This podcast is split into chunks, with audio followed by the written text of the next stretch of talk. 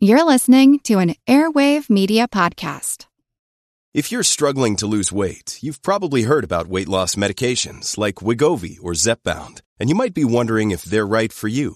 Meet PlushCare, a leading telehealth provider with doctors who are there for you day and night to partner with you in your weight loss journey. If you qualify, they can safely prescribe you medication from the comfort of your own home. To get started, visit plushcare.com slash weight loss. That's plushcare.com slash weight loss. Plushcare.com slash weight loss. Your brain needs support, and new Olly Brainy Chews are a delightful way to take care of your cognitive health. Made with scientifically backed ingredients like Thai ginger, L-theanine, and caffeine, Brainy Chews support healthy brain function and help you find your focus, stay chill, or get energized. Be kind to your mind and get these nootropic chews at olly.com. That's O L L Y.com. These statements have not been evaluated by the Food and Drug Administration. This product is not intended to diagnose, treat, cure, or prevent any disease. For most of us, lying down for sleep at the end of a long day is something we look forward to. Maybe we worry about the events of the day or have a little insomnia.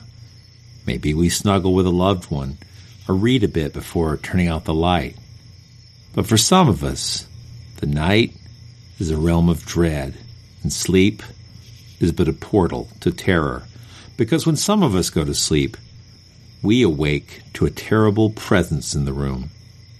Perhaps we can't see it, but we know it's there. We feel these things crawl into our bed, and we're paralyzed and unable to fight back as we feel something climb on top of us and press us down into the bed. It's reported around the world, across cultures, across time. Maybe it's happened to you. It's happened to me. But in this episode of Monster Talk, we'll be talking to someone who can tell us what's really going on. And maybe, just maybe, the night can become a safe place again.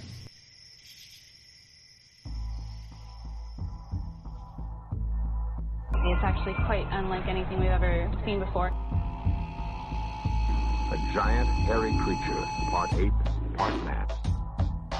In Loch Ness, a 24 mile long bottomless lake in the highlands of Scotland.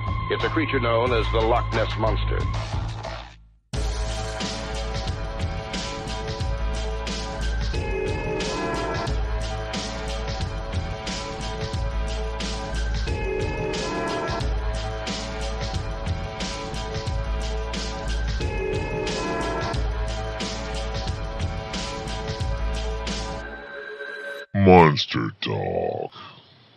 On this episode of Monster Talk, we welcome Dr. Brian Sharpless, co author of an upcoming book on one of the most fascinating phenomena that I have experienced myself sleep paralysis.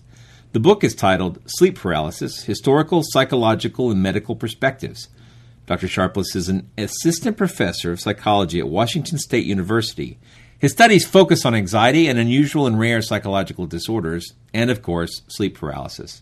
It's due to be published July 21st and is available for pre order on Amazon.com. Uh, we'll have a link to that in our show notes. Welcome to Monster Talk, Brian. I didn't mention it in the intro, but you're also a listener. Uh, yes. It's an honor to be on the 99th show. Thanks for having me. Welcome. So, uh, sleep paralysis is a phenomena offers a, a, naturalistic explanation for a broad array of allegedly paranormal phenomena. But before we get into that, can you tell us a little bit about what science has discovered about the phenomena of sleep itself? Oh, well, uh, it's still very mysterious in a lot of ways, but one of the things we found out is that a lot of interesting things happen when it goes wrong. So, sleep paralysis is when you're either going to sleep or you're waking up and you find yourself unable to move. So you're paralyzed except for your eyes and you can still breathe. But the strange thing is you have conscious awareness and about 90% of people have dreams, but they're having them while they're awake. So what you have are aspects of REM sleep that are superimposed with wakefulness. So you've got the paralysis of REM, which is presumably so that we don't act out our dreams, because that'd be pretty terrifying. Mm-hmm. And then we've got the weird dream imagery that goes on during REM sleep. So you have both of those, but while you're awake and able to look around the room, but you can't move. Hmm. So I guess could we start off with some definitions? What is a dream, and how is it different from a nightmare? Uh, well, a dream is a broader term. Nightmares are by definition scary. And in sleep paralysis, um, they're scarier at a much higher percentage than normal dreams. There's something about the experience itself that really lends itself to a negative and a scary valence. Is uh is sleep paralysis fairly normal? I mean, how much of the population do you think it affects? Yeah, I did a study on that. I combined one of my studies with 35 other studies, so we had a really large sample of 36,000 people. And it was pretty shocking how common it was. About 8% of the population has experienced it at least once. And the rates go up if you're a student, it's about 28%. And if you're a psychiatric patient, it's 32%. So it's really a common experience. Why is it more common amongst students?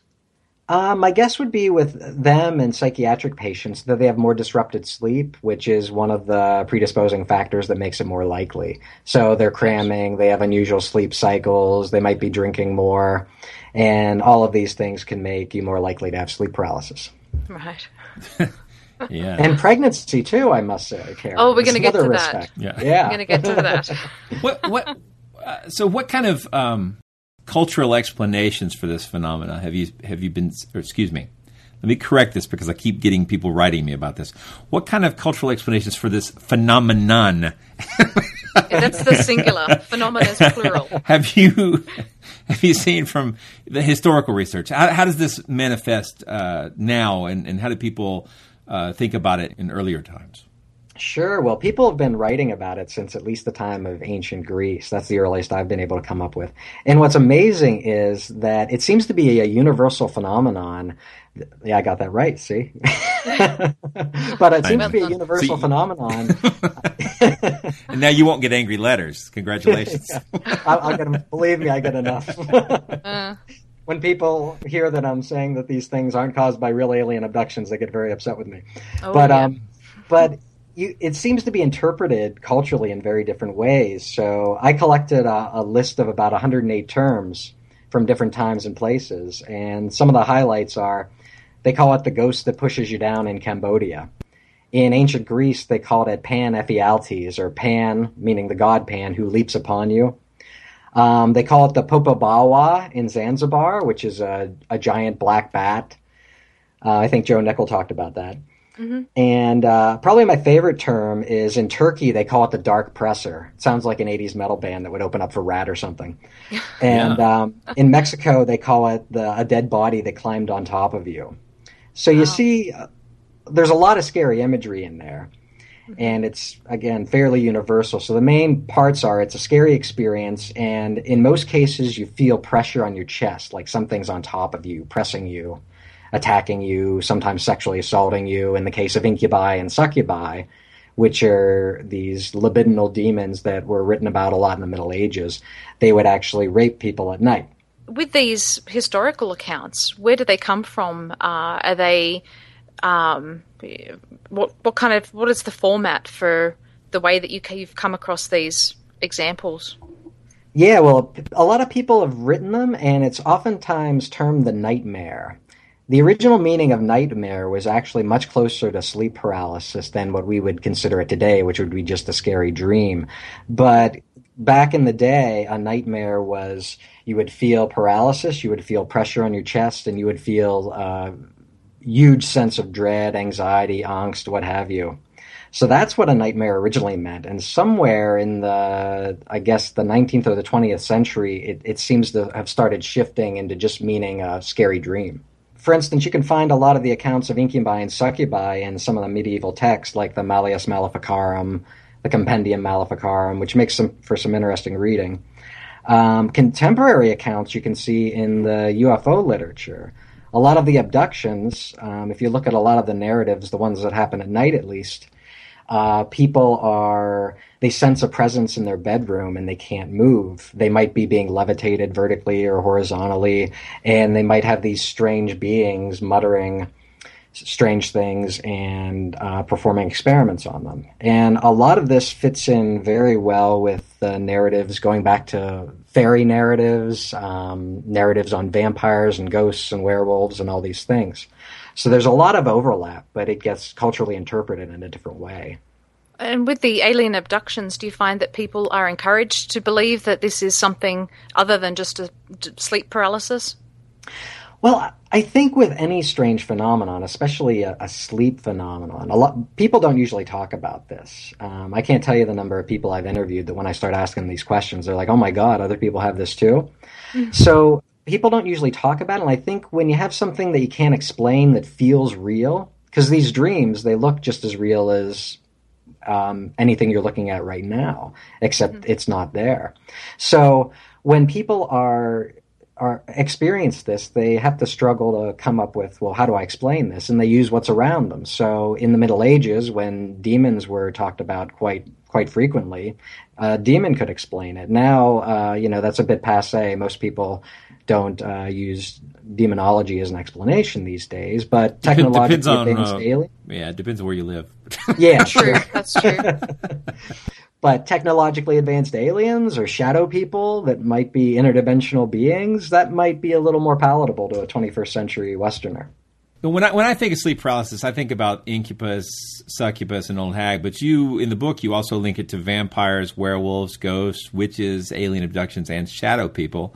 Mm-hmm. And I would remind listeners that uh, the Tide of Vampires we talked about with Richard Sugg in our Vampire Poltergeist episode a while back. Ah, uh, sure. Well, I, I don't think that sleep paralysis, it's not certainly the original explanation, but I think it's a piece of the puzzle when you're trying to understand how uh, bright people um, who are paying attention to the world can come up with um, some from our perspective, fantastical solutions. So, um, if you look at vampire mythology, especially the European vampires, uh, they attack at night usually, and you hear about them glamoring, and I think they even use that term in those stupid Twilight movies, where they can paralyze you with their gaze.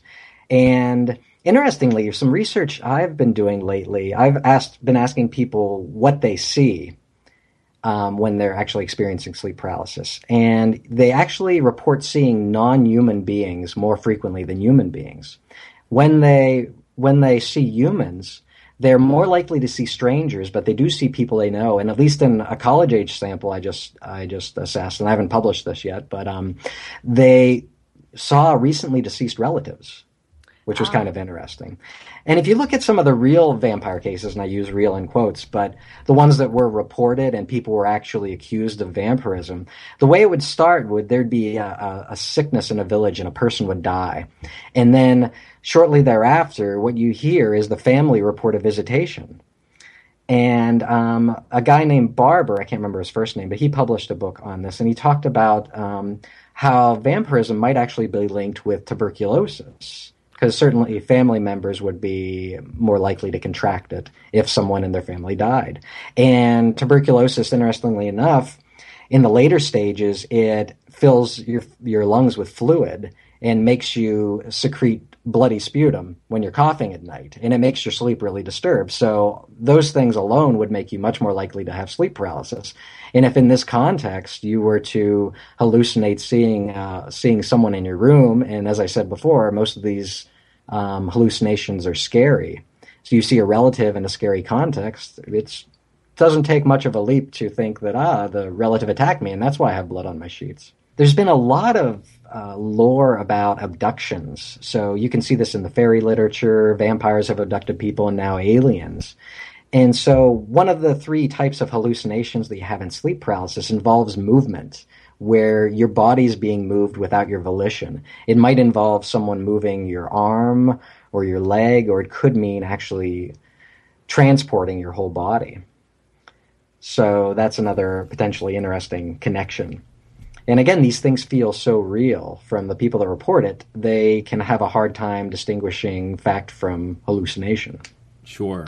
I have a lot of sympathy for experiencers of these things because of my own background, and I'm sure Karen does too. um, yeah, yeah, it's something I've been experiencing of late, and I'm sure we're going to go into that shortly as well. But I just wanted to ask, why is it that it that sleep paralysis affects eyes and vision the way that it does, and it doesn't seem to affect hearing necessarily or other senses? Yeah, uh, we don't have a great answer on that, but during REM sleep, uh, your eyes are moving. That's why they call it REM because it's rapid eye movement. If you look at someone dreaming, you can see their eyes darting, darting all around. So mm-hmm. it's that perseveration of REM activity into wakefulness. Okay. So is is something going wrong in sleep paralysis? Is it pathological in some way? Um, it's harmless, uh, but some people do have it. A small percentage of the people that have it, about fifteen percent of those um, in the, the samples I've studied have had it to such a degree that it really interferes with their life. Um, so that's a relatively small percentage. Um, but yeah, your body's just um, not completely waking up. So there's kind of a misfiring of, of waking up. And so you have conscious awareness. Um, but let me see how to explain this. By and large, you're awake. And if you look at a, a cortical EEG, it's going to look like you're awake, but other parts of the brain might be asleep. It's a phenomenon called local sleep. So you can actually have parts of your brain awake and other parts asleep. But to really test that, we'd have to do some invasive subcortical EEG procedures, and do, that'd do, be hard to do. when you're trying to study it, are, are, there people who consistently have it? So that you bring someone in and they'll have it every night, or enough that it makes it worthwhile to try to do a study like that? Um, it's pretty hard. Uh, a couple of Japanese researchers were able to do that, and they brought someone in to the lab that had sleep paralysis. Another scholar whose name is um, blanking on actually induced it in the lab. So what he would do, he'd have the person try to go to sleep and then wake him up right as he was trying to go to sleep several times, and that makes it more likely mm-hmm. to uh, have a sleep paralysis episode. Hmm. So, do we know at all what causes sleep paralysis? Um, yeah, a colleague of mine at University of Sheffield named Dan Denis just did a genetic study, so there does seem to be at least partially a genetic loading for this. A lot of behavioral factors come into play, so people that are really at risk for it are like shift workers or people that are jet lagged, anything that causes disruption or, or deprivation of sleep. Um, Some other ah. things yeah. This is this is good because when I had my incidents, I was on a 24 on 48 hour shift, so my sh- it was changing all the time. Yeah, that's uh, it's good if you want to have sleep paralysis. I've been wondering what caused. This is a long story, so I don't, I don't want to get into all that. But but basically, I've been curious about what caused it because really, realistically, like if I hadn't had sleep paralysis, we wouldn't be having this show because I probably never would have gone down the path of getting so intensely into studying these topics. Wouldn't have run into Michael Shermer's work and several other things that sort of led me out of that uh, mode of thinking and into skepticism. Well, I'm glad you got some sleep disruption. Yeah. Go Navy. Yeah. Yeah. Uh, some other things that are that I found out. Um, certain types of anxiety seem to be very conducive to having sleep paralysis. So people that have what's called anxiety sensitivity, or people that um, get really fearful when they have anxiety related symptoms. So if their heart starts racing, these are the people that are more likely to think they're having a heart attack. Um, in two studies to date that I'm aware of, those people were more likely to have sleep paralysis. High levels of death anxiety is correlated with sleep paralysis. Um, high levels of dissociation and a trauma history. So people that have PTSD, um, I'm not sure if it's because of the trauma or because people that have PTSD have uh, disruptive sleep, but there does seem to be a relationship there. And one study that I know of showed that if you have uh, a proneness to believe in the paranormal and the anomalous, you're going to be more likely to have sleep paralysis. Um, let me see. Other ones, uh, having a higher BMI, body mass index, Okay. Um, being really prone to fantasy. You know, the the people that uh, are able to go in their head very deeply and when in their imagination and to get really absorbed in works of art, they, they seem to be more prone to, mm. to get sleep paralysis as well. Okay, it's like you read my mind. What am I wearing? What, what about uh, conditions like sleep apnea or maybe having a goiter? I, I've always thought that those things seem um, to, to trigger sleep paralysis. Yeah, apnea. Um, I don't have a lot of data on this, but certainly some people I've worked with have had apnea, and that causes sleep disruption, and it's pretty scary, and will lead lead to feelings of suffocation, especially mm-hmm. if you don't have like a CPAP machine. So that would make um, you probably more likely to get it. And I should also say, if you drink alcohol before bed, what alcohol does is it acts as an REM suppressor. So you don't go into REM sleep when you're on alcohol, and then you get what's called the REM rebound effect. So you're more likely to have REM sleep later in the night than you would if you weren't drinking alcohol. So that's another thing to There are a few simple hmm. things you can do to not have sleep paralysis. One of them is don't drink four hours before bed or use caffeine. Another one is just don't sleep on your back. The hmm. majority of people have sleep paralysis when they have it on their when they're sleeping in a supine position. Wow. Okay. Yeah. That's great because my next question was going to be with treatment options. Uh, when, when I was actually experiencing it, I uh, I tried sleeping with the lights on because I thought it was a ghost. Uh, Mm-hmm. That didn't really help much. Uh, Right? but uh, because it, g- ghosts are invisible. See, that's um, part of the They're problem. tricky. That- but no, I, I yeah. So that's great. So I, I think I just sort of hit on some of. I, I started sleeping on my side. I don't know. That's really interesting. Okay, so I'm going to stop saying that's really interesting over and over again. We can move on with the, with the Hey, question. it makes me feel good, so keep keep it up. And you it want. is interesting.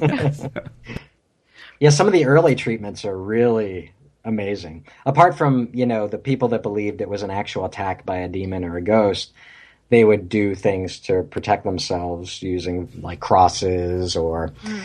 Sleeping with an ulu. Because uh, the, the uh, Inuits? I have a don't, lot. I, I don't know what's a, what's an ulu. Yeah, it's a it's a Inuit uh, blade. It's kind of like crescent shape they use for chopping things. Oh, okay. and sleeping with that on their chest. Uh, some people have put cutting boards on their chest with an uh, open knife so they could stab the hag if she comes to attack them. Um, some of the weirder ones I've seen, um, where was this? To pr- protect yourself from the Mara, which is sort of this night hag thing, you would lay a towel on your chest that's streaked with human feces. Kind of, kind of gross. I've been putting But, it on the wrong side. oh my gosh. Okay. Th- Yep. This is such a strange uh, interview, and I, I apologize. Normally, when we talk about these things, there's things I'm interested in, there are things I'm uh, curious about, there are things I've read about. They're rarely things that I've experienced firsthand, and so I, I'm just uh, I'm delighted to be talking about this. Uh, Great. so sorry. Yeah, yeah, it hits very close to home for Yeah, both no- of us, I think. I just had a baby two weeks ago, and I think a lot of the listeners are aware of that. Um, Congratulations. Yeah, congratulations thank, again. Thank you very So- much. um, we've kind of discussed this, I guess, just in our, our emails over the past couple of weeks, that um, there are a lot of sleep disorders which are associated with pregnancy and insomnia. Uh, so, is sleep paralysis something that's more common amongst pregnant women? Yeah, um, just go into a tiny bit of background. Uh, sleep paralysis is classified as a parasomnia, which is a fancy Latin word meaning alongside of sleep.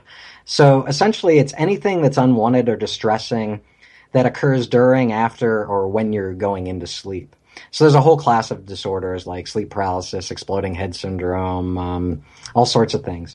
When you look at what happens during pregnancy, interestingly enough, the parasomnias seem to decrease with pregnancy, except for sleep paralysis. So during the first trimester, it has a slight reduction in the probability that you're going to get it.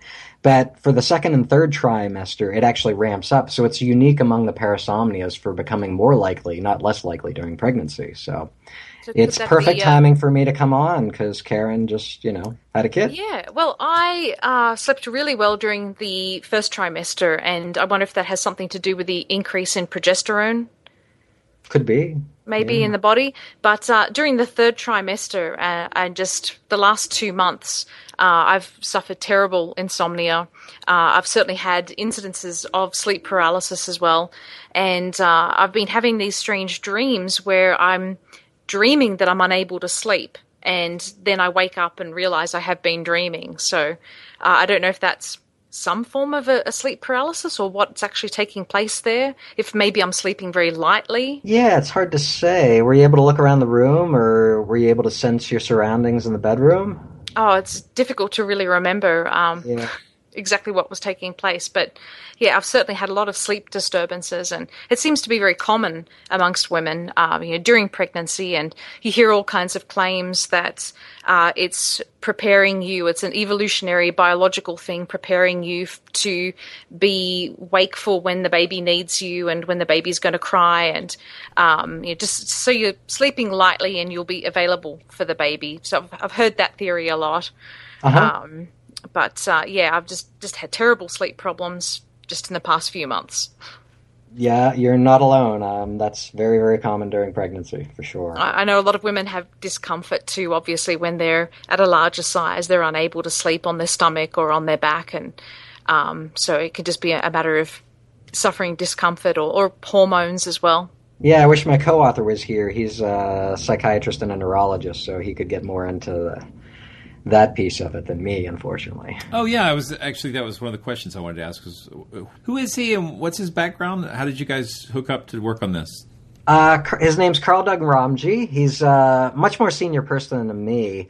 He's a professor of uh, psychiatry, medicine, and neurology at Thomas Jefferson University. He's a great guy. He actually. Um, did analytic training at the analytic center where I did a fellowship, and I had heard of him. And so when I was coming up with plans for the book, I wanted to uh, have an MD, and I'd take sort of the psychology of it and the history of it.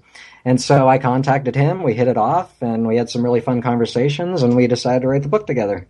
And Oxford University Press fortunately let us do it. That's a great concept for a book. Someone had to write it.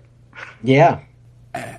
I'm very curious about the sort of opposite of sleep paralysis, which are I, have read about people who are not inhibited in their movement when they sleep. Uh, I've read some interesting but really horrific stories about people committing crimes in this kind of a mental state. Have you looked into that much? Um, I haven't done a lot of study about it. I'm aware of it. Yeah. Um, yeah, it's it. You can have people that are doing really effortful, elaborate movements like cooking. Um, I've heard of cases of people driving. Um, you've got another disorder that's causing some interesting legal arguments called sexsomnia, and this is where people are actually having full-on sexual intercourse while they're sleeping, and they have no memory when they wake that they just had sex. And yeah, they yeah. at the time. I yeah, saw a legal so case a, where a guy apparently woke up mid coitus with an underage girl who says he had no Oh. idea how that happened. So he Right. actually called the police and turned himself in. There, it is a lot of legal questions about uh, when are you in control of your actions. Yeah, there's actually a chapter in my new book that I'm about halfway done with. It's an edited book where um, Elena Del Busto is writing a chapter on sexsomnia, and she's actually been involved in the forensic aspects of it. So it's very interesting stuff, and it's clearly going to make um, judges and lawyers' lives fairly complicated Well, to try and sort out what's going on. Does it suggest that consciousness is in some ways more about constructing narrative than actually construct the constructive volition, at least some of the time? Boy, that's a deep question. I Well, that's what this show's all about, you know. yeah, yeah, yeah. I mean, you think about sort of conscious awareness with with uh, wakefulness, which is one of only three human states. then you've got REM sleep and non REM sleep, along with the. What's with that when I'm standing in the kitchen before I've actually drank my coffee, but I'm, I'm I've made it downstairs? What's that state? That's for the zombie show. Yeah, okay. oh yeah, that's the fourth state. Zubembis. well, it, it was my understanding that uh, people who do things like cooking and eating and driving and having sex in their sleep that that was related somehow to the use of sedatives. Is that the case? I've heard of that with um, Using oh, Ambien and other drugs. Yeah, um, I actually know some. I've heard of some students that will actually try to stay up on Ambien and and and try to have sex on it, and it's supposed to, I guess, intensify it. I don't. I don't know why sex isn't enough, but yeah. but yeah, and there was an episode of Rescue Me where one of the firemen in that show did that, and he was going around and doing really bizarre things. And it was kind of like he's in a walking blackout where he only had the ability to encode about a minute or two of memories and that was all gone. Mm. So, yeah, but not sure. I don't, I'm always fa- well. I feel like I'm, I, I think it was it Emo Phillips who said uh, he said I thought the brain was the most interesting part of my body, and then I realized what's making me think that. but but it, I do find it completely fascinating because everybody uh, during their life performs so many things, and they have these plans, these hopes, these dreams, and then a little bit of damage to the brain, and suddenly they're a different person. And and as a um, I, I guess a, a materialist, uh, you know, I, I believe in that there's biological reasons for all the things that happen in in our experiences. Um, I, I'm just fascinated by the complexity and the fragility uh, of the human brain and the human experience that comes out of that. Oh yeah. So, it, it, in your career, we, how, how, did you select this as a career, and, and how is that? Uh, does that drive your continued interest? Uh, I have, boy, I, I actually look back in my yearbook. I wrote that I wanted to be a clinical psychologist when I was in high school. So I, I uh, I've wanted to be a clinical psychologist for just about as long as I can remember. I originally wanted to be uh, an archaeologist, but then I found out Indiana Jones was just a movie, and they really didn't get to do all that stuff. So then I kind of, when you're looking at pottery shards all day, I kind of lost, made right, it yeah. lose interest for me. Yeah. It's much more exciting to be a looter. yeah, right. so um, I I was really just fascinated to figure out uh, people why they do the things that they do. And when I work with patients, it's I mean it's amazing. People pay me to tell me that their deepest secrets and to look at themselves in ways they've never looked before. I mean, how freaking cool is that? It is pretty cool. Now let's talk about yeah. the deepest secrets now. No. kind of like being a Scientologist. Hey, it's Kaley Cuoco for Priceline. Ready to go to your happy place for a happy price? Well, why didn't you say so? Just download the Priceline app right now and save up to 60% on hotels. So, whether it's Cousin Kevin's Kazoo concert in Kansas City, go Kevin, or Becky's Bachelorette Bash in Bermuda, you never have to miss a trip ever again. So, download the Priceline app today. Your savings are waiting. Go to your happy place for a happy price. Go to your happy price, Priceline. Hello, I'm Paul Giamatti. And I'm Stephen Asma. Each week on Chinwag, we dig into the weird topics you wonder about, that you care about. The stuff none of us are totally sure of, like the Bermuda Triangle, Mothman, consciousness, philosophy, UFOs, ghosts, or say Bigfoot. So who's to say that there's not alien species that are Sasquatch? Like I've seen a ghost and I would hear something walking and breathing. Maybe every path is right. I will accept as a premise that every path is right. That is a face on Mars, eyes, nose. It kind of looked like Wilson the volleyball. Some people enjoy the waves or whatever uh, crashing, and I enjoy listening to a quantum physics audiobook. I do think there are many things in the world that we just don't understand yeah. and probably won't understand. That's our whole show. so join us every Wednesday on all major podcast platforms and find us on Instagram, TikTok, and Twitter at ChinwagPod and Wagon. Ah, oh auditing gosh. people, hey. right, right. I need my e meter. but but in all seriousness, so so you're dealing with the the clinical side. Um, do you feel like you're able to help? I mean, how's that work? I mean, like, how with do you measure your general? success from a with a patient? With patients in general or with sleep paralysis? Well, no, with patients in general. I was just kind of curious about that as a career choice. You know, a lot of people who listen to the show are younger and, and are trying to decide what to do with their lives. So I, I, when we can, I like to ask people about, uh, you know, how they pick their career and if people sure. want to get into that yeah. sort of field. And so in this particular sense, the reason I'm asking is because I'm curious as to how rewarding is it to, to be able to help someone and uh, how frustrating is it when you can't help them? Mm-hmm. What's, it, what's that like? I've got a really great job, and clinical work is only one part of it. So, one of the reasons I like my field is I get to do research, I get to write, I get to teach, work with students, uh, I get to run a clinic, and I get to see patients. So, I get to do lots of different things throughout the day. And yeah, I love clinical work. Um, it's kind of like that old joke how many uh, psychologists does it take to screw in a light bulb? To change a light bulb? it's a different answer. Yeah. it's uh it's one, but the light, light bulb, bulb, has to want to change. Exactly. So, so, if you have a patient that's really in, that's really in, they don't have to be insightful, but if they're willing to try to be insightful and look at themselves and try new things and experiment and try to break themselves out of those habitual patterns they get into that inevitably leave them to misery, it's fantastic.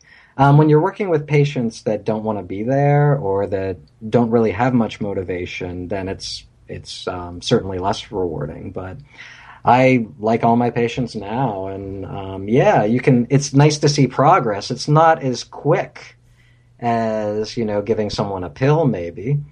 But um, if you look at some of the outcome literature, it seems like there's some evidence that the the changes made in psychotherapy are more long lasting than those made from SSRIs. Sure, that's interesting. So, yeah. so yeah, I I love my job, and um, you know, you get it's like anything else. You can have parts of it that are annoying, but by and large, I mean, I get to see patients, I get to talk to really interesting people. I get to write this book. I mean, I got I got paid to read 15th century witchcraft manuals for two weeks. That's nice. That's, that's cool. I So had that to buy my own copy and didn't get a penny for it. Well, which, you read the uh, the 1970s translation? Is that right? I think that's what I Of saw you. um, Malleus. Yes, yeah. I, Uh, uh, the Montague Summers one. Oh, you read the Summers one? Okay, that's the one I was reading too. Okay, yeah. I my I found that whole book fascinating because it seemed to me that uh, it was like such a nerdy book, and I didn't expect to run into that level of. I mean, I can't. It's it's witch nerds. I don't know what else to call it. I mean, it's it's got all these Bible trivia. I mean, there's so much argumentation about the most nuanced questions. Did I just Yeah, say? can incubi impregnate human women? Yes, I mean, it- about it- like 30 pages or something. It's not. It's not whether is it real or is it not. It's like, well, is Satan allowed to actually create anything? You know, and, and- and that would be, you know, is Satan uh, empowered with the ability to make life? You know, that you know, and it, it, it's exactly. It's really interesting. These guys were working in a paradigm. It was like what Thomas Kuhn would call normal science. They're taking all the presuppositions for granted and they're working on fine tuning things. So, Exactly. okay, well, can incubi impregnate human women? Well, not by themselves, but if they act like a succubi first and extract sperm from one person and then go and find a woman and then they turn into a male incubus and then they can impregnate that way, but they can't on their own. So they spend, I think, 20 pages on that. It, it Makes is sense. lengthy. It- yeah, exactly. But it, it reminds me very much of the same sort of thing that happens in Bigfoot studies, where you have people. It's not a question of whether Bigfoot's real for these people. It's like, Mhm. What's his favorite way to catch food? Yeah, You know, that's just accepted as a given like- that he exists. Exactly. That's a presupposition, and then everything Mhm. else is about uh, speculation about you know, d- is he attracted to women researchers more than men? You know, like is it better to have Right. menstruation? Is it does he like bananas? You know, just I don't want to say crazy because it's not crazy, and that's a very loaded word, but it uh, it is I think misguided. Uh, Sure. Yeah. Although it does seem to maintain some kind of internal logic. But it's a lot of fun to talk about. Um, all of us are skeptics, but all of us, I'm sure, at some point in their lives were pretty entranced with this stuff. Oh, Yes. indeed. Uh, yeah. I mean, as long as we can all agree that Bigfoot's favorite Slurpee is kiwi cherry. So, Oh, I'm not sure about that. hey, heretic. So- Heretic. Well, I wanted to ask you, uh, Brian, as a personal question, so I guess you, you don't need to, to answer it if uh, if you don't want to. But have I'm an you? open book, Karen. Oh, excellent. have you actually experienced sleep paralysis yourself, or any of these uh, kinds of sleep disturbances? It's so funny because most psychological research is really me search. I have actually never experienced it. I've been waiting, and Really? I've been studying this since. Um, I guess I I, I um, started when I was on postdoc in 2008, and I have yet to experience it. And the other another disorder I study called exploding head syndrome. I've never experienced that either. Uh, What is So, that yeah. exactly? Um, that exploding head syndrome. Well, that's the colorful term for what happens when you're going to sleep and you're suddenly awakened by a loud noise. It's not like a normal loud noise, though. It sounds like a bomb going off or a gun being fired next to or even inside of your head. So um, that's another one of these transition experiences, kind of like sleep paralysis. And I've worked with some people that have had up to seven times a night Oh, and uh, that has its own kind of connection with anomalous thoughts. I've gotten a number of emails, and there seems to be a connection of working this into conspiracy theories. So even if people know that there's such a thing called exploding head syndrome, they think that's what's causing it isn't just your brain misfiring, but it's a government agent using a directed energy weapon, Oh, or it could be those new um, utility monitoring systems that are active. I just got a call from a woman who was very upset last week who wanted to tell me that it was caused by that you know, or cell phones. So people are being tormented. They call themselves targeted individuals, Wow. TIs. Wow. And um, they how do you deal with those people? well, I haven't worked with any clinically. I mean, they they don't. I mean, they would be very much not inclined to come into psychotherapy because it's Right. not the problems out in the world, not there. Yes. So, but um, yeah, exploding head syndrome. Uh, there's not much treatment data out there, but some antidepressants might be useful. Um, anticonvulsants and calcium channel blockers. There's some case studies that show they might work, but by and large, just telling people, "Hey, this is a thing called exploding head syndrome. It's not dangerous. There's nothing wrong with you, and a lot of people have it." Um, that alone has been shown to reduce the frequency of episodes. So, well, th- this is interesting to me. The uh, people, humans in general, are always looking for meaning and patterns. And I think Mhm. you know Michael. Yeah, Sternberg we have to. patternicity, but but so the average person goes out into the world and they're able to function just fine whether or not they're a critical thinker or not because generally even if you have a bad pattern like you you believe like people gamblers for example who are heavy gamblers and believe they know how to work the system or whatever you know Mhm. that they know what's lucky you know that that uh, it's not true but they survive just fine right but you know in, in my line of work uh, we we uh, and I guess it's not exactly science, but uh, in IT troubleshooting sort of scenarios, you you've got to be able to eliminate what's not true from what is true, or you'll never solve the problems, whatever they may be. Right. So Mhm. you have to have some sort of uh, methodical, logical approach. But I know that many people can get by without that. So in this sleep paralysis scenario, in all these cultures, uh, there seems to be these common themes of believing that a, a creature or an entity is getting on top of you. Now, I, as an experiencer, I know what that's like. I didn't have any visual component. I just felt something on top of me. It felt very much like a person had crawled on top of me and was attacking me in some way. Yeah, yeah, Uh, that's but- very common. But why do we have this common uh, visual component that it's a, a humanoid of some sort that's doing it? That that I find that fascinating. That even though there is nothing there, that, that that's what keeps coming up. What do you think is going on there? Well, what's interesting is there's a progression to the experience, um, in the and there's not a lot of scientific literature on this, but there's a bit. So there seems to be a sequence where you first sense that there's a presence in the room with you. It's kind of like when you're walking in, in the woods at night or down, you know, an alley in Philadelphia at night, and you have the sense that there's somebody watching you or that you're prey as opposed to predator. And then that leads you to feel fear. And then what happens next is you will see something. Because I think your brain's trying to organize, well, okay, I'm getting the sensation of fear and that something's here. What is it? There's nothing there. So it organizing it. It organizes it. And it uses the categories that are around you. So if you're in uh, 15th century France, you might think it's a werewolf or a demon. If you're in the, the States now, you might think it's a shadow person. So it goes from being sensed to seen and then felt. So usually, it starts out shadowy, and you might just hear strange sounds, clawing noises on the on the floor, or just muttering, and then it comes towards you, and then it comes on top of you, and might start attacking you or raping you. So that seems to be the sequence in how people report it. Wow, I feel lucky to have avoided some of that. Oh yeah, it's um, it's really terrifying for people. Oh, it is. I mean, it was life-changing. I mean, I have a, yeah, I have a lot of sympathy for for them, and it makes sense that some people will have some problems differentiating the hallucination from reality. Especially, could you imagine if you're seeing someone you know? Uh, no, that, that Yeah, would, it'd be terrifying. It would be terrifying. Yeah. most people I know would scare the hell out of me. So right, right. So, what about in the cases where people are seeing someone who's recently died? Uh, is there still a component of suffocation or uh, some idea that someone's climbing on top of them, or is it more just a vision that they have?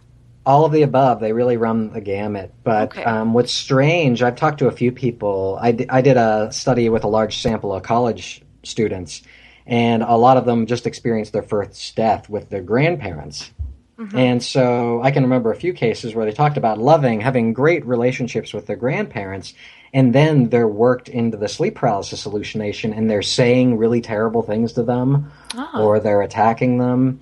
Um, one case had uh, uh, that I that I interviewed. She had a boyfriend, and her boyfriend was in the hallucination. and was just saying the most hurtful things to her, and she was, even when she was describing it in in session, she was crying and she was so upset by it. She realized that it wasn't her boyfriend, but you can imagine if you have certain psychological conditions that might make reality consensual reality a bit more tenuous that it could be easier to believe well that really happened Mm-hmm.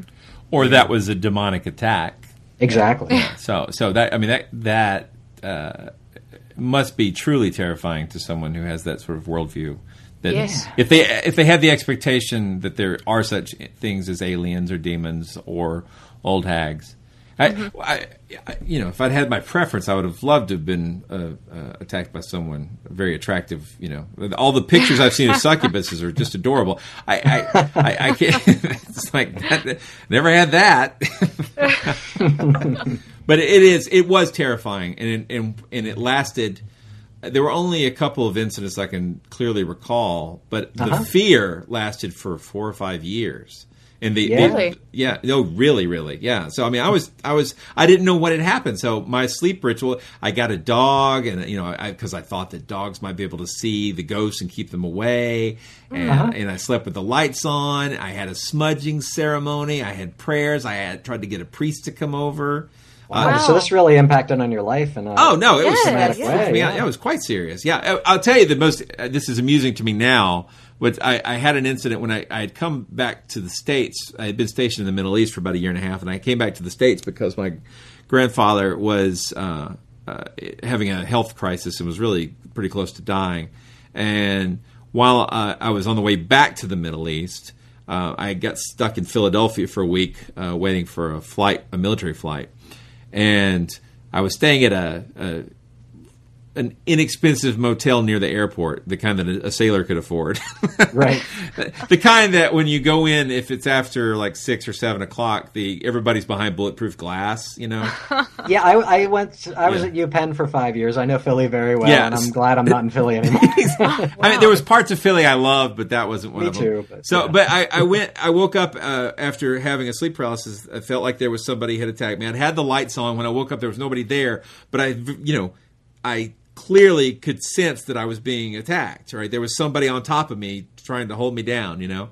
So when I when I was able to get control of my body again, I, I ran outside in my pajamas to the clerk uh, and said, "You know, this is brilliant, right? I, did somebody die in my room?" and Oh, the, poor the- the clerk looks at me and says, "Do I need to call the police?" Oh, and I'm like, well, uh, "No, I just no. I mean, like, i- is there a reason there would be a ghost in my room?" oh, And and then the guy looked at me and says, "Do I need to call the police?" I said, "No, I'm going to go back to my room now." And so I went back to my room, and after a long, long, long while, I finally get back to sleep. But uh, it was, uh, yeah, it impacted me very negatively. I would say so. Yeah, Yeah, that must well, have- uh, Oh, go ahead, Sorry. Karen. Sorry. oh! I was just going to say, I, I could see how this could really affect someone's quality of life. Yeah. I mean, it, I I didn't sleep with the like the eye mask on or anything. I just tried to sleep with the lights on. That's not really good for your sleep. So No, Sure. Anyway, But- but but, then one yeah. night, one day, one evening, one evening, I was watching a documentary, and Michael Shermer came on and just started talking about sleep paralysis, and and I, my jaw dropped. I mean, I was like, "What? What?" You know, yeah, because I had done plenty of reading about Uh-huh. about ghosts Mhm. and old hags and incubus and succubus and all these other phenomena, but none of them ever mentioned sleep paralysis as a, as a possible cause.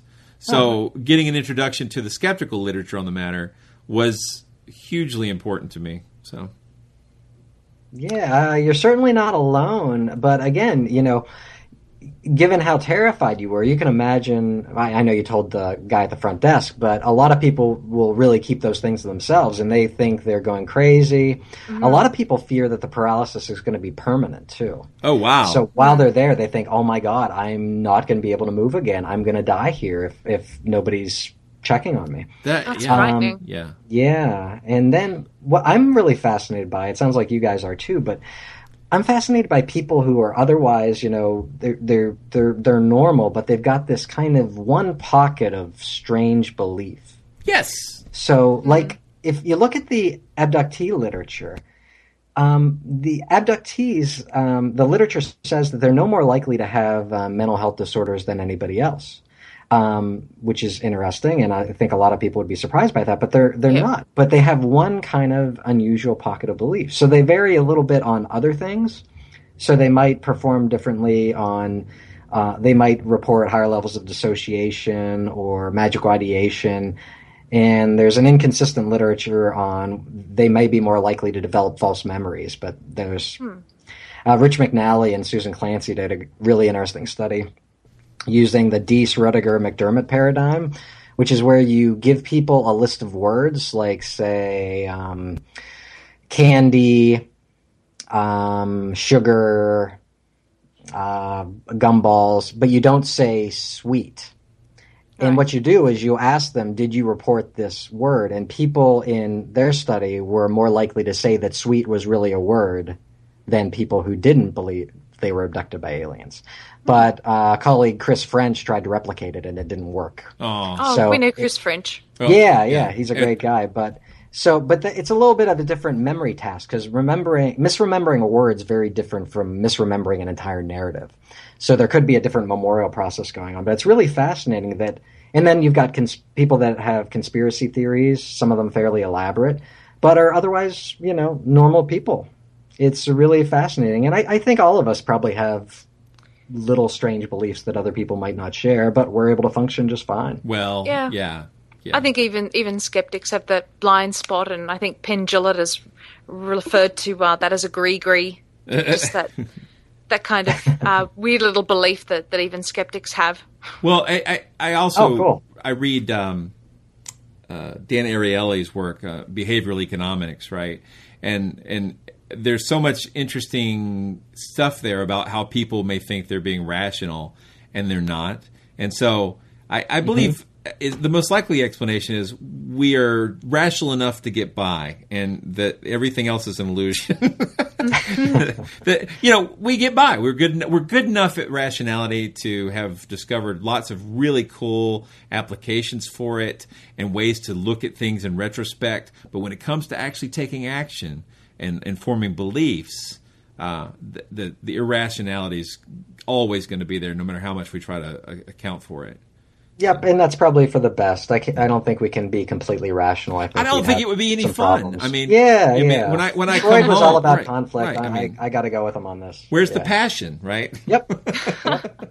Well, I've just got another question about sleep paralysis, I guess, for both of you, too. For you, Blake, as an experiencer, and uh, for you, Brian, as um, just cataloguing other people's experiences. Uh, uh, is there any kind of repetition in the way that people suffer sleep paralysis uh, if they, they get it on a chronic level? So, will they be seeing seeing the same creatures or the same things and having the same experiences again and again, like having uh, that that one dream that you have all the time, or each time is it a unique thing that you're experiencing? in the case of my experiences, and I can only speak from my own personal experience, there, there was no visual component. So in in Okay. In all the ones that I recall, now now something happened to me when I was about six, which where I saw something that I would now call a shadow person. And in that particular case, I think there was sleep paralysis with it. But I've read enough of Elizabeth Loftus's research that I don't really trust my memories.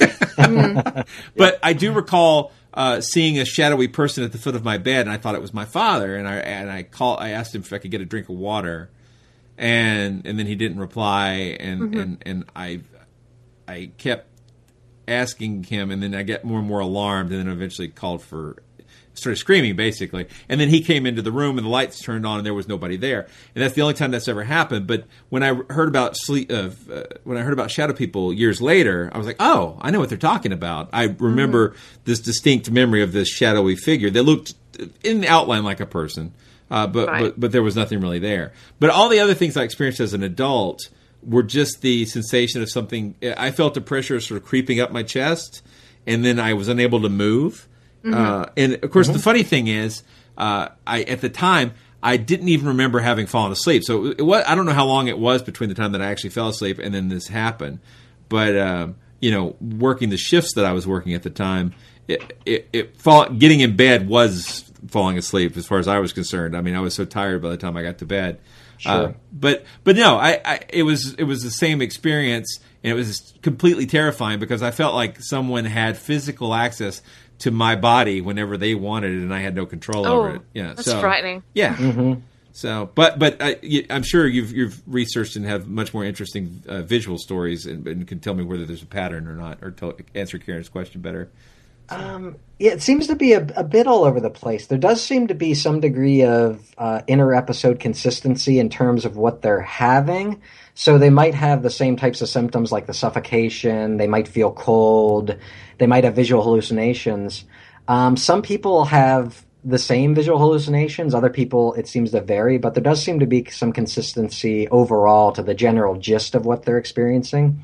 Okay. And if you have a strong belief in these paranormal events, you're, you you would think that your brain would be more likely to organize it in that frame. Mhm. Uh, yeah, as far as scary stories, I've heard quite a bit.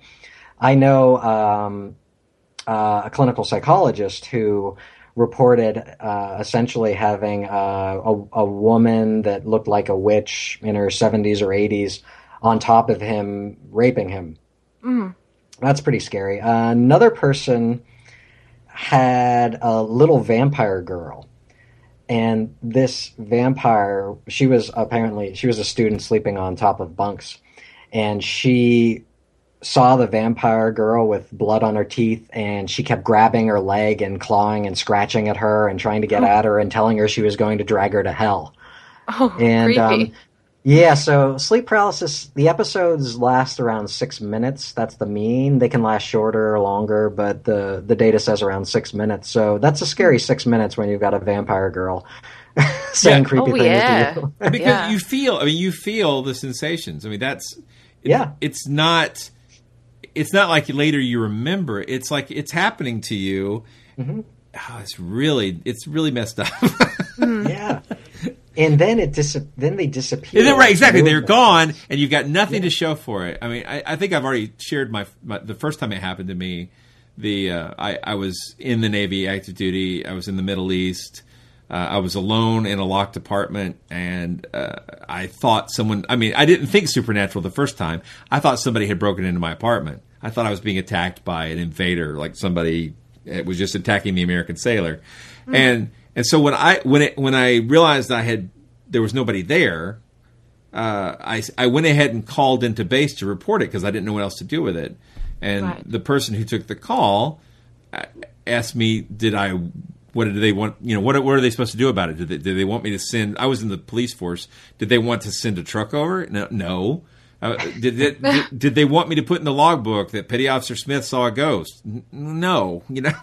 Yeah. There was really Call no. Dan I- I- and I- Bill Murray. Right, I had no, I had no, I had no actions. I had no remedies. I had no methodology for fixing it. So it was very odd. Sure. So yeah, yeah, Yeah, it's it's scary stuff, and it's so strange. And just you were talking about how suddenly it goes away. If you look back at the vampire mythology, you know vampires would disappear when cocks crow, at cocks crow, and if you uh, would wake up and move, they would disappear. If you touched them, they would disappear in some of the myths. So it's really fascinating. And then you got the weird stuff I, I just don't understand. Um, so as I was researching this and looking at some of the mythology, it seems like vampires and and witches um, in the southern U.S., there were myths about this, and in France as well. But if you scatter millet or rice or seeds, vampires and witches would obsessively have to count them before they could attack you. So they have crippling arithmomania, which is obsessive, the fancy term for obsessive counting. yeah. So yeah, Um, exactly. I've always thought that was cool because they finally included that on the X Files, one of their vampire episodes. Uh, he, I think I don't know if it was rice or salt he threw down, and the vampire had to stop and count. I was like, really mad. I was like, I love that because I always found that a fascinating aspect of vampire lore that's rarely included in modern stories. Yeah, but it doesn't make much sense. Like, why would why would they be compelled to do that? But yeah. So, but that's I guess it, it it's a way to make you feel that you have some way of protecting yourself, maybe. Yeah. Yeah. So Or because vampires have OCD and they're real, maybe. No. yeah, could be. It's possible Could be. too. But it's a fascinating topic in general, and it just sounds like uh, you've got a, a great lifetime ahead of you of just researching this. So many stories.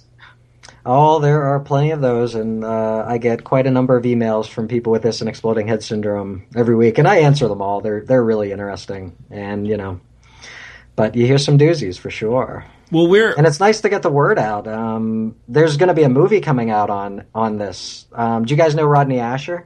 No. No. He did. He's the documentary filmmaker that did Room 237. Oh, okay. I haven't watched it yet, but I've heard so, so- many good things about it. So Yeah, he uh, just directed a movie called The Nightmare that I guess is I think it's premiering next week, but it it goes through and follows eight people with sleep paralysis and they go into it and it's kind of like a hard documentary. I haven't seen it yet, but I'm gonna write a review for Oxford University Press. They do a blog, so I'm gonna try and see it and Excellent. see what it's Hmm. like to get a vivid, you know, documentary portrayal of it. But I guess we should uh, close with our final question. And, and Brian, you've been a listener for quite some time, so you you know what I'm about to ask. What's your favorite monster? Yeah, I knew you were going to ask, and I was really torn. I got, I, I'll tell you two. I think I will choose one though, but I really like the Ahool, the giant bat, mm-hmm. and but I think my favorite one's got to be the giant octopus. When I was a little kid, I remember seeing that uh, Denys de Montfort engraving of the giant kraken attacking the ship. Sure. I actually, I actually got a poster sized and framing of that. It's hanging in my bedroom right now. Nice. and I, the idea, I love octopi. They're really smart. They're cute. And the idea that there are just giant ones out there roaming about is just fantastic. I hope they're real, but Oh well, I mean they are. I, I don't know if they're quite to that scale. well, we have the giant Pacifics and right outside of Seattle. But yeah, Yeah. So you know, it's interesting that that's one of the two topics I've had the most trouble finding the right guest to come on, and one is giant snakes, and the other is the kraken. And we we had a guy talk about the kraken who was a really interesting character. Uh, unfortunately, we lost the episode. The episode like Mm. nobody's recording worked. So Yeah. I've, I, I want to redo that. And I actually, after watching Arthur C. Clarke's uh, series, I got a little collection of his discs, and he did these shows back in the uh, early '80s where they were they were skeptical, but they had fantastic access to a lot of the people who were reporting the phenomena that were being uh, dealt with. The phenomena that were being dealt with, because there's multiples, right? and, and, and one of the episodes was uh, talked about a giant squid, and, and they, they they cover some really interesting aspects of those about uh, people who reported being attacked, uh, and uh, a ship that was attacked in the na- in like by a bio- biological entity of some sort. Mhm. And I, I really want to get somebody on who can address uh, those particular incidents as well as uh, the actual biology of these magnificent creatures of the sea. So. Uh, well, for the yeah. giant squid, they have uh, they have a specimen at the Smithsonian. I wonder if one of those folks might be able to do it. You know, it, it's been interesting because I've been in conversation with uh, several people, uh, but it, there's people who study them and and and research them, but I haven't found anybody who's willing to come talk, and that's been the challenge. So I, I'll Wow. keep approaching it. Uh, but but I, I've had conversations. It's not like I can't identify humans. It's that they don't want to talk, especially the giant snake. My gosh, herpetologists are just the most cold and reclusive. No, I know what. they just ah that, no I, I really that is even before the show started i was trying to get a guest to talk about that because especially because titanoboa in particular you know the biggest snake we know of uh, Mhm. and while it's a fascinating topic and lots of people are interested in it i just haven't been able to get anybody to come on the show Yeah, we'll, so we'll get we'll that find someone eventually. it shall happen it shall happen Mhm. So mm-hmm. anyway well thank you again brian for spending Yeah, some time thank you, with us Brian.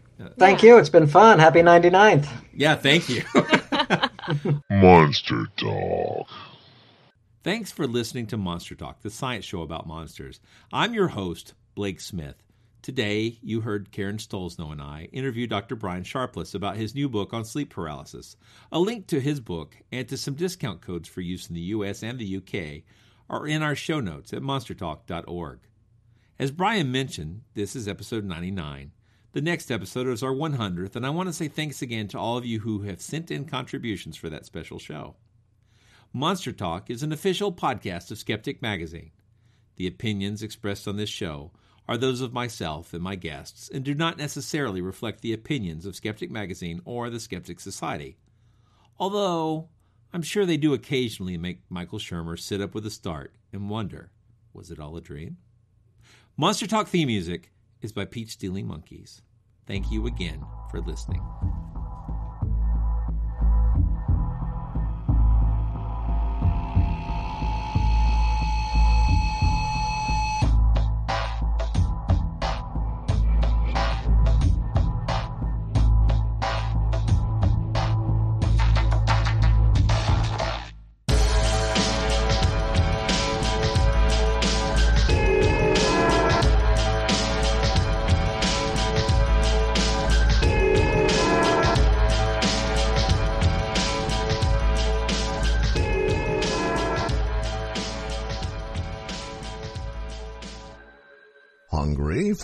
Skepticism? Want to learn the truth about the scientific controversies of our time? Then subscribe to Skeptic, the quarterly magazine Stephen Jay Gould called the best journal in the field.